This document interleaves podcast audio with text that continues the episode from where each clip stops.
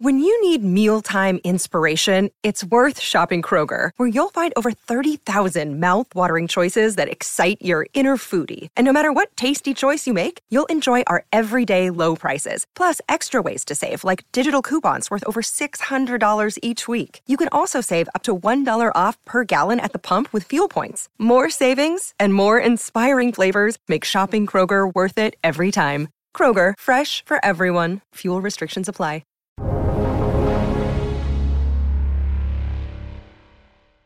Hey, welcome everybody. My name is Peter Pinkasov. Today is November twenty-ninth, and this is an exchange takeover of the Daily Briefing. I'm joined by my friend and co-host, Weston Nakamura.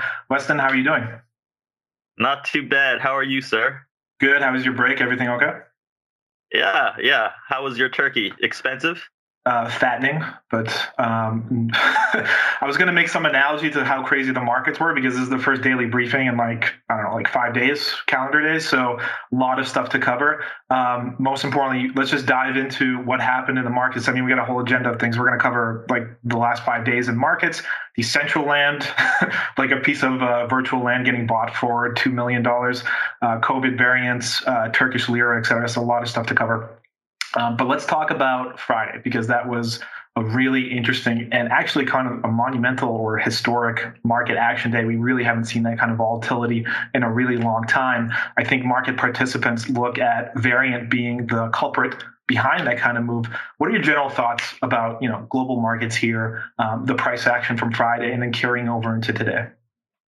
So, um, so from okay, so equities, right? Um, There, there's, there's a general sort of, it's not a myth, it's, you know, it's a reality, but um, illiquidity, the Friday after Thanksgiving and all that, that uh, I believe applies to obviously the U S Treasury market, but I don't think that applies, um, not nearly as much, at least, to the uh, equity markets uh, anymore, given the massive uh, growth of retail um, participation in the markets and activity, as well as the fact that institutions are now able to trade from home. This was not the case. I mean, you know, a year ago, you know, I guess it was sort of the case, but it's that that whole sort of, you know, infrastructure change. So um, there was, and and and th- these are not holidays for Asia or Europe either. So Europe on Friday sold off on massive volume. Um, Euro stocks, tax, you know, uh, the, the Nikkei from futures, from close to close, uh, futures, the Nikkei was down five percent intraday, uh, also on massive volume. So um, the illiquidity thing, I don't really, you know, I don't really buy. What I think is um, happening is, yeah, so the this this variant is basically... Um, You know, it was the the spark that kind of, you know, lit the the whole the whole place on fire. But it it didn't really, it wasn't because of the fact that it was, you know, pandemic related. It could have really been anything. That just so happened to be what shoved everything over the cliff. But things were kind of teetering uh, as it was. Um, you know, you saw volatility up as, you know, um, spot was uh, index was coming up. Uh, I was talking to uh, Craig Peterson um, from Tier One Alpha about that. Um, But uh, yeah, I mean, there's there's a lot going on kind of setting up for that. It's just that, you know, it just happened to be this one headline that obviously reversed today. So sure. So you're saying, you know, it wasn't really um, illiquidity so much, because when I, as kind of market participants, I look at that Thursday or, or Friday being a half day, uh, my first reaction was, okay, yeah, you, you mentioned like retail is more involved in the market, right? So when I think about that, I think, there's more market orders. And that's what really moves markets, right? Like the people hitting bids, lifting offers. It's a it's a breath yeah. game. So my reaction to what you said was, um, I thought you were going to say that, okay, there's more high frequency activity, there's more market making activity, and th- they're not backing off the Friday. They're still working. They're all going to work. Is that a fair assessment as well? Yeah, yeah. I mean, you know, the, you know, the, the, the Citadel algos don't really eat turkey. I don't think so. You know, I mean, No, they, eat, the, they eat all our turkeys every single day. They, they, they do. They do. Um, but no, the so I think that um, so there there is no more retail flow anymore, right?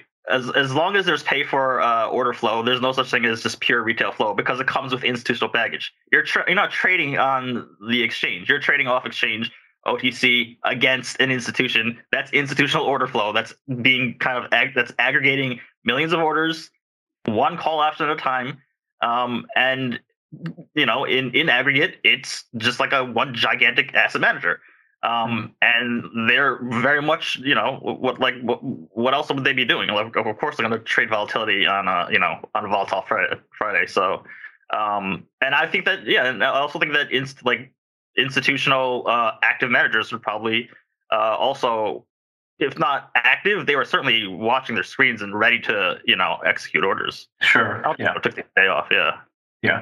Um, cool. So I'm glad. I, so I think we're pretty much kind of in agreement to some some extent about what happened on Friday. What are your thoughts in, you know, kind of, I don't want to use, I don't want to be too short term, but maybe, a, you know, any broad thoughts kind of two days out from here? Was that a quote unquote Bible dip? Would you think that, um, you know, there's something actionable here from, from, or do you think that this volatility is just getting started? Yeah, I think um, it's funny. Last time I was on with you, you said medium term five days. So your, your timeframes are hilarious. Um, but, uh, I think, all right, so let's just think about till into the end of the year, right? Because this is also what contributed to it, right? S and P was up, what, twenty-five percent or whatever it was, um, basically in a straight line for the entire year. And so if you're, um, if you work in institutional finance, you're going to take profit, especially if other people are starting to take profit, to close out your books before bonus season, because why, why not? Institutional investors uh, don't operate on, you know, they, they might say like, oh, yes, we have a five year time horizon or whatever. You work on a twelve month calendar time frame. Like that's how that's how you are investing and divesting and and, and all that. Right. Uh, normal people, they obviously we're not going to just sell just because it's December or whatever. Um, so um, but that, you know, I, I, th- I think that a lot of that came in, too. Like people were just like, people are very long right now. Um, they kind of are nervously long, and then just kind of the slightest little, you know, V I X through twenty and then out. Maybe a lot of it's systematic too. Yeah. Um, but going into the end of the year, I think that, yeah, I think that you're going to see, um, I think that you're probably going to see elevated uh, volatility. Mm. And um, you're probably going to have um, swift profit taking. And it one of those times it just might not be met with uh, with dip buying. Um, so and, no Santa Claus rally, that's your call. For the uh, most part. It's Santa Claus rally, like mini rallies and mini sell-offs, mini crashes. Santa Claus crash. Okay, so like range expansion, vol- volatile environment, basically a culmination of what we've seen over the last week and a half, maybe in a more higher frequency. Yeah, pretty much. Like, yeah, I think that we'll probably swing in a huge range. So where it like ends on the thirty-first, that's the last day of trading. I don't know if it's going to be to the upside or the downside, but I think that that band of volatility is going to is going to widen out. And one last kind of global markets question. Do you have any view on growth or value outperforming? I mean, it's, that's more or less a rates call, and we can talk about that when we cover Lira or whatever. But do you, you got any sense of which factor you think might be really strong into year end, or are you sort of agnostic across that? Uh, I'm so I I was um, I was bullish on, you know, the Nikkei, but then every single bank strategist started coming out saying that, well, we are overweight Nikkei. And now, so now, so are they already? So then, like, now I can't be anymore. And then the, the Nikkei, you know, just shed five percent in a day. Um, so I think that that's a very crowded trade, and I no longer think that it's, you know. That's so. One of those seasonal trades that always works. And then when it doesn't, everybody runs for the hills. You know what I mean? Like, every five years, like four out of the five years, that Nikkei long from October into year end is just so good. And then even last year was just incredible. And then like as soon as you, I think you reversed the entire move of that breakout, and it's just been like a dead trade ever since. Yeah. Like, Toyota looked really good. Honda looked really good for a little while. Now all of them look like those so, charts are completely tight. Softbank, Softbank had a twenty-five percent three-day short squeeze.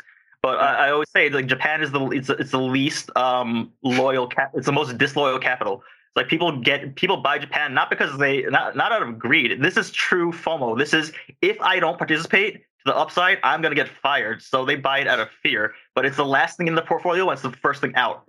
So most disloyal capital. Yeah. You're a podcast listener, and this is a podcast ad.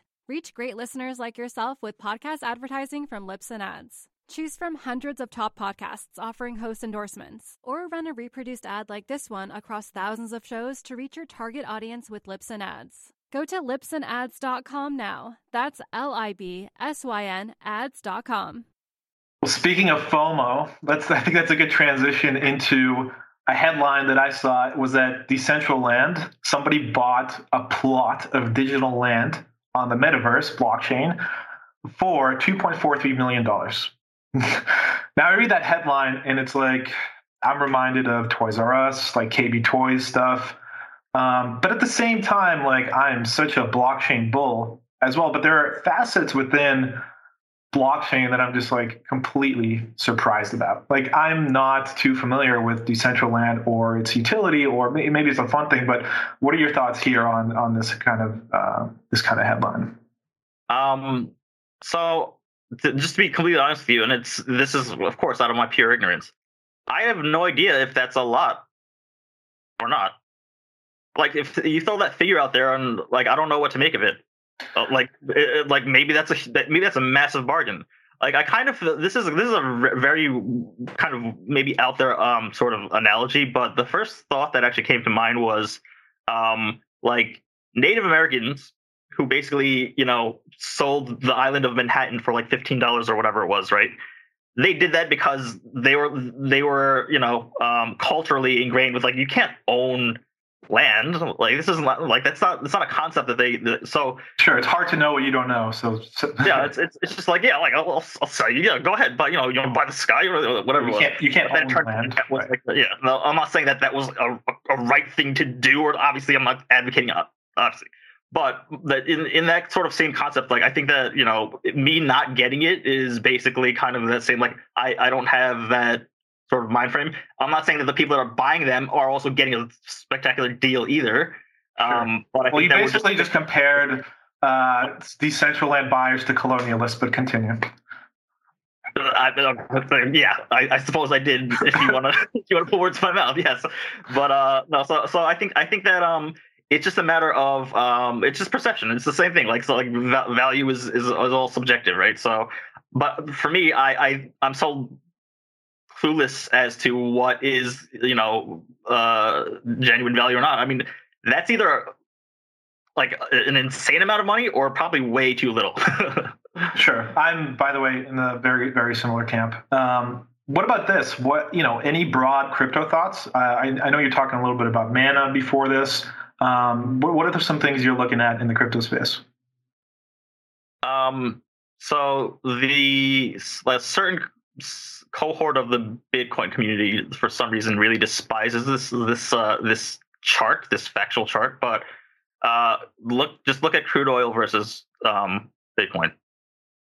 That's that's, that's like if you want if you want to if you want to understand price action of big uh of Bitcoin and therefore other you know cryptocurrencies that move alongside, obviously there is some dispersion here and there, but um yeah you saw a massive sell-off in both, you saw a massive recovery in both. um This is not just the last two days. This is ongoing. Um, I have a chart up on like Twitter for that, but yeah. It's, uh, so um, the, I'm always trying to find what, um, as it gets more and more institutionalized, I'm trying to find what is, uh, what kind of assets are correlated to it. And no, they're not uh, always permanent. No, they're not always even like correlations yeah. or correlations. I get all that too. Um, the one thing I will say though is Ether futures are coming in about what six days. The uh, micro ones, right? Yeah, uh, yeah, yeah. The micro, yeah, not the features already exist. Yeah, so um, maybe that will be um, uh, a turning point, or you know, um, or or a, a you know a sell-lose point. The, the but the the last uh, C M E listed Ethereum product tend to do well, and the B T the B T C ones tend to crash the market pretty poorly. Yeah, yeah, yeah. So yeah, that, I, I think the last time we talked about crypto together, Tezos was like four and a half. I was like, I love Tezos, X T Z. I think it ran all the way to nine in the next month. And now it's all the way back to, I mean, it, it's up like twenty-five percent today. But here it is again. Uh, I'm looking at some of these altcoins that are really getting some pretty powerful um, investments into them across not only, you know, N F T spaces, but infrastructure and dApps, et cetera. I don't know. It's just it's it's one of those things that I think you can make that Decentraland analogy about. It's hard it's hard to know what you don't know across a lot of these things, and that's why you have exponential growth, is because there's so much uncertainty. Um, so anyway, maybe that's a good transition into um, currencies and talking about Turkish Turkish lira. But before we do that, let's play a clip from a Lynn Alden series that's on the Real Vision Pro and Plus tiers, where she covers this kind of uncertainty about um, currencies. So let's take a look at that. When we're in an environment where your savings account and your checking account are yielding below the inflation rate, and where they fail to preserve your purchasing power over time, we, we historically started to see speculative behavior. So this is something that, you know, developed markets in many ways are encountering for the first time Uh, for you know a couple of generations. But when we go back in history, this is really a challenging environment for people to navigate, because the, the unit of account, the money that they use itself has becomes questionable. And so they start you know monetizing other assets. Uh, and so especially in this in this online culture, it becomes rather funny, but it ultimately is a very serious topic. And so when I'm asked about twenty twenty-two, I often think that you know whether or not that year turns out a certain direction, I think the whole, the, the bigger question is what's going to happen to the twenty twenties decade, because any one year might be an anomaly, especially when you have these big changes. It's never linear. It's never with low volatility. And so one year could be all the trades that worked the prior year stop working, only to start working again the next year. Um, and so at least, you know, there, there's all sorts of risk management approaches for how people navigate those environments. Um, but my main focus is, is on the big picture. So I think twenty twenty-two, we'll see a cooling off of some of the things you've seen in twenty twenty-one. Uh, most likely, it depends on all sorts of policies that are maybe outside of our control or forecast at this moment. But I think the bigger theme long term, as we look, you know, towards the end of this decade and, and, you know, during that process towards it, is that we're clearly having a transformation in what money is and how we interact with money and what assets that we monetize as we, as we kind of preserve value from one system to another. So that was a clip from the Lynn Alden series about uh, cryptocurrencies. I think that was a specific interview with Luke Roman, which is actually a pretty fascinating. I think it's about an hour long. Again, available for Pro and Plus members. Weston, uh, Lynn Alden talked about this idea about currencies basically losing their value and divestment and a flight to quality and safety. But Lynn, she was talking about a timeline of like ten years out. And what I want to do was talk, was ask your thoughts about the Turkish lira, because that has rallied like ten, fifteen percent and the volatility of one hundred fifty percent in, I don't know, like three or four days. Um, and this is a real-time example. This isn't a ten-year or five-year kind of yep. event. This is happening literally in a month. Um, what's going on in the Turkish lira? Well, so you're exactly right. Like, so what she, she's she's absolutely right too. Like she, what she's saying about, you know, you have to look over a long term time horizon. There might be one year so that's sort of like a, you know, an aberration or whatever it is. Uh, the Turkish lira is has been doing this scenario that she's talking about, like this future scenario. It's been doing that since two thousand eighteen. Um, I remember very like watching that very closely at the time. This is when I was uh, trading Floor Monkey, but like. It it was incredible. I think it was August. It was just incredible to see, like, you know, like thirty percent um, in two day moves on, on U S D T R Y upwards. And so basically what it comes down to is President Erdogan of Turkey is the uh, head of H R, as I used to as I used to call him. Now he's now he's just basically the, the governor of the central bank. Um, and he today, even today, he reiterated his, this view that he has that um, raising interest rates. Not only does that not, um, you know, combat inflation, it causes inflation. Um, Turkey has anywhere from a government-reported twenty percent C P I to upwards of fifty percent from um, other estimates, from third-party estimates. It's just, it's very bad, right? So, mm-hmm. uh, what we get to do in the in the West and in, in sort of like state with stable currencies, be it you know dollar, euro, yen, whatever. Um, We get to debate inflation, whether it's transitory, whether it's not. And yes, like there is inflation, maybe not where I am, but like where where you are everywhere else. Um, but you're not at the point where you are you're seeing your you know your your your life melt away. Like on a, when you wake up and your fifty your entire country like fifteen percent wiped out of like you know it's um it's it's denominated value. So um so that's what Turkey is going through right now. And um, they're rushing into the, not, I'm sorry, they're not rushing into, they're rushing the hell out of the lira, um, just into anything, really. So that's why, you know, uh, Mana or uh, Decentraland or Avalanche, those are the two top cryptos uh, that they're rushing into, because I think that they're already fully loaded long uh, Bitcoin, Ethereum. They have been since uh, for, for, for years now. Um, but the lira is something that everybody needs to pay attention to. If you are an equity investor, if you are a rates or a credit investor, if you are watching central banks, central bank independence and governance, all that kind of thing, just for relative context. Um, you, if you are um, obviously an F X trader, um, and certainly if you're a crypto, um, you know, involved in the crypto crypto community, um, you absolutely the, the the lira directly impacts like all, all of these assets, um, you know. In, do, in do you think of- that's why there was a pop in gold um, a couple of weeks ago? It was like late last week. We had a really significant rally. Do you think that was more of uh, currency flows get, coming out of lira? I'm just looking for a place to park, and it was just uh, the obvious kind of place to put money. So um, the it's very it's very tough to to tell. Um, I've, so I've been trying to watch like on a day to day basis for a, a long time now, but.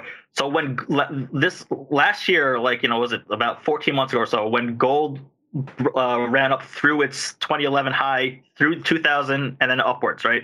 That was the C B R T. That was the Central Bank Republic of Turkey buying gold. They basically had um, used their uh, F X reserves to support the lira, and then they decided to just say, all right, screw it. And then they just started buying gold. They drove gold up.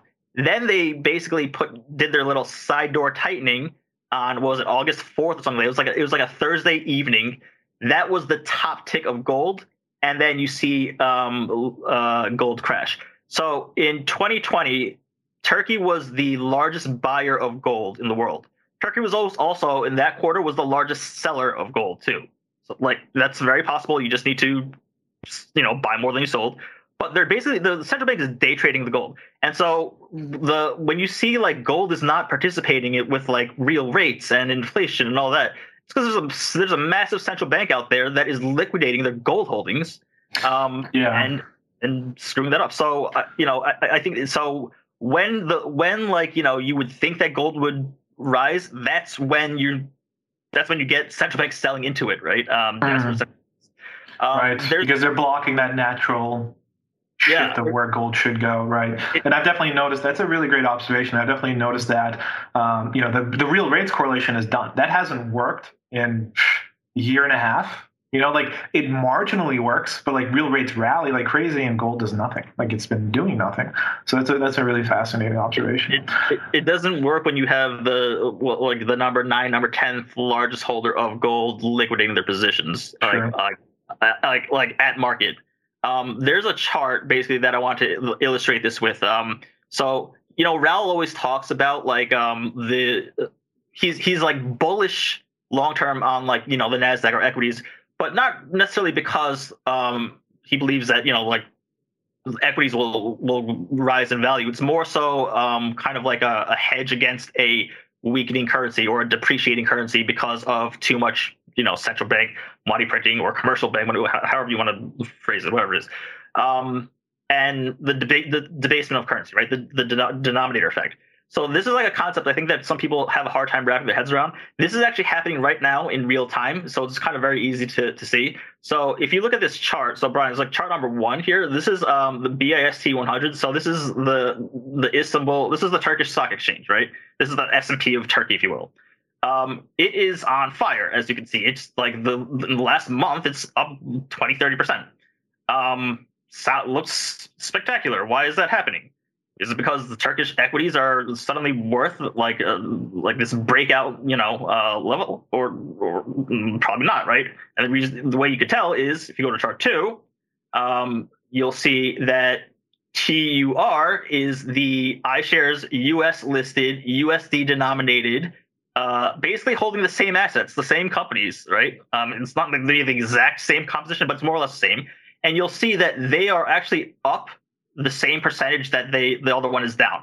Um, and why did they kind of just split apart like that? Well, if you go to chart three, currency effects. Yep. There is it's the, the lira just got destroyed, or the U S D just rallied against yeah, it. Against, yeah. And and and so the actual like uh, the Turkish like like equities, they're not actually doing anything, but what they're being denominated in is getting weaker, and therefore the prices of those equities goes up. So yeah. this is what he's talking about. This is what you this is what you're seeing in, in real time. Yeah. So like the, like Turkey's been on fire, but it's really not in like real U S D terms. Thank you, Weston, for explaining that. Uh, really interesting phenomenon. You're a podcast listener, and this is a podcast ad. Reach great listeners like yourself with podcast advertising from Libsyn Ads. Choose from hundreds of top podcasts offering host endorsements, or run a reproduced ad like this one across thousands of shows to reach your target audience with Libsyn Ads. Go to libsyn ads dot com now. That's L I B S Y N ads dot com. Going on, let's move over to some questions. Um, Andrew M. from uh, The Exchange asks, I'd love to hear an update on Weston about all things Japanese trading, given their own new P M and continuing slowdown in China, um, and the Fed's posturing to new COVID scare. What are traders doing? What are the housewives doing? What's the outlook here for the Nikkei, yen, and crypto? I mean, you covered a, a lot of that, but uh, what's your general sense about um, you know what's going on in Japan right now? Um, from so, a market standpoint. Yeah. So, um, ja- so like, yeah, retail traders are still. Uh, Japan has they're si- sitting on fourteen trillion in, in household cash. Like there, there's plenty of like you know, um, you know, ammo. Um, they're also sending out checks to eighteen year olds. So like half that's going to go to crypto, half that they're going to spend. so, um, but uh, there's something that I keep forgetting to bring up too, which is that something very significant, which is that the G P I F, which is the government pension fund, the largest uh, government pension fund in the world, one point seven trillion dollars in uh, U S D in assets. Um, they this is not really recently, but I guess maybe like a month ago or so, they officially um, they officially said that they're not going to um, like follow the F T S E index and have Chinese bonds um, in their allocation as per their as per their benchmark. They're supposed to, but they're going to break with that. I'm talking about Chinese government bonds, right? Like I'm not even talking about like Chinese credit, like, you know, and so now that's very interesting because if the largest pension fund, if the largest government pension fund is saying we don't have to buy Chinese um, uh, bonds, you know, Chinese like sovereign bonds, BlackRock, you don't have to either. Or anyone else who says, like, you know, J P Morgan, whoever it is, who's who's long and who says like we must be in this. No, you don't have to. So they kind of set this like precedence where it kind of gave a um, an option of like, no, you you are choosing to like you're not nobody's a gun to your head. So I think that that's going to um, that might reverberate um, and and play out um, in twenty twenty-two, yeah, and and and onwards. Cool. Um, next question is from Christopher Y. Uh, this one's actually for me. Um, thank you for keeping uh, Real Vision Exchange Dialogue alive. Intriguing, fantastic platform for. Brain and for Brain Dump and Storm, he's talking about, uh, Christopher's talking about the exchange, of course. If you're a Real Vision member, hop on. It's a great uh, message board kind of style format where we exchange ideas, um, talk about markets, et cetera. Anyway, um, what do you think uh, about uh, treasuries over the last several weeks? How are you positioned? Um, your long bond posture? What is your growth outlook? So, yeah, I think the fixed income side, especially treasuries, they're just it's just like a ping pong game right now. You got N F P on Friday, N B A mortgage applications on Friday, on um, on Wednesday, actually, um, and I S M on Wednesday as well. So these are three really big things for fixed income. Um, I think top line reactions are going to persevere. So you're probably going to get a really strong job number for the last month. But if you keep getting these delta, uh, these uh, um, variant headlines, that's probably going to trend. That's probably going to be a weaker um, January jobs number. So my kind of gut instinct is like the first reaction is going to be, uh, you know, treasuries falling, and then they might start to find a bid after like a couple of days of selling. So I think the risk war is probably still to um, the upside on the fixed income. Um, Isn't another there a ceiling this week? I yeah, and, really. and by the way, we're running out of money too. So. um, A couple more questions. Um, Mark from uh, on the Real Vision website asks, thoughts on Twitter as an acquisition candidate now that Jack Dorsey is out? I think that it was probably the smartest decision that Jack Dorsey ever made as C E O of Twitter to leave. um, Twitter because uh, Square and Cash App are blowing up, and he seems really enthusiastic and um, passionate about the space. And he should honestly concentrate a lot of those efforts there. But Weston, what are your thoughts? Um, I think you might be referring to that uh, interview with Raoul and uh, Scott Galloway, if that's what he is referring to, um, which I thought was a pretty interesting idea. Personally, I I take that the Jack Dorsey out as um, Trump will be getting his Twitter account back soon. Seriously, that's funny. And he's and like so he doesn't want you know he doesn't want to. That's a lose lose. Like so he's. It's part-time C E O. What you know, like I don't, I don't need this. So you know. Griff asks, "Is Weston doing anything with SoftBank? Any trades you got, Weston?" Um, I'm, I'm currently in the middle of moving, and so I have to change my SoftBank like Wi-Fi. That's that's as much as I'm doing with SoftBank. So, are you moving into Ash Beddington's apartment? Is that what's no. going on? No, he's, he's been. I've been Airbnb-ing the the whole time. You've been seeing him on like you know on R B D B. That's my. This is my place. I don't understand what. like, like what? Why? Why is you know? This is not weird. This is my place. It's weird that he's been there for so for so long this entire time. That's great. Well, on that note, um, I think that's it. Any any closing thoughts, Weston? Anything we you think we uh, should cover real quick or? Um, no, uh, well, on, uh, a real comment on SoftBank though. Um, mm-hmm. SoftBank is. Um, It's it is sort of a, it's kind of like it is like a a weird ARK, you know. So if you ever find yourself wanting to get ARK like exposure, um, you can do it through SoftBank, um, but just make sure that there is a buyback behind it. If there is no buyback running, just just don't don't do that. Just buy ARK at the highs. Um, if you want to, but um, but otherwise, SoftBank can really do can really rip though, um, and make sure that it, when it is ripping, like acknowledge that it's it, it's a short cover. If it's going thirty percent in two days, take your profit. That's also about SoftBank. Yeah, cool. Uh, Weston, thank you for joining us. Um, thank you everybody for tuning in, and we will see you next time. Really exciting news is we're taking over Las Vegas on December the ninth to the eleventh. We're joining forces with M G M themselves at the world-famous M G M Grand, using their venues around Las Vegas itself, some of the best venues in the whole of the city, iconic places, to hold these incredible events. It's going to be all about the biggest revolution since the internet, blockchain. So join us at the Takeover in Las Vegas. I'm going personally. It's the first event I've been to in twenty-one months. real vision dot com forward slash the takeover. There's some tickets left, or there's a possibility to participate in the online version, the virtual event as well. I'm going to kick it all off with an interview with one of my favorite people in the world, one of the best thinkers, a unique talent, Bill Tai. So join us in Las Vegas for the takeover. There we go. King of the one takes.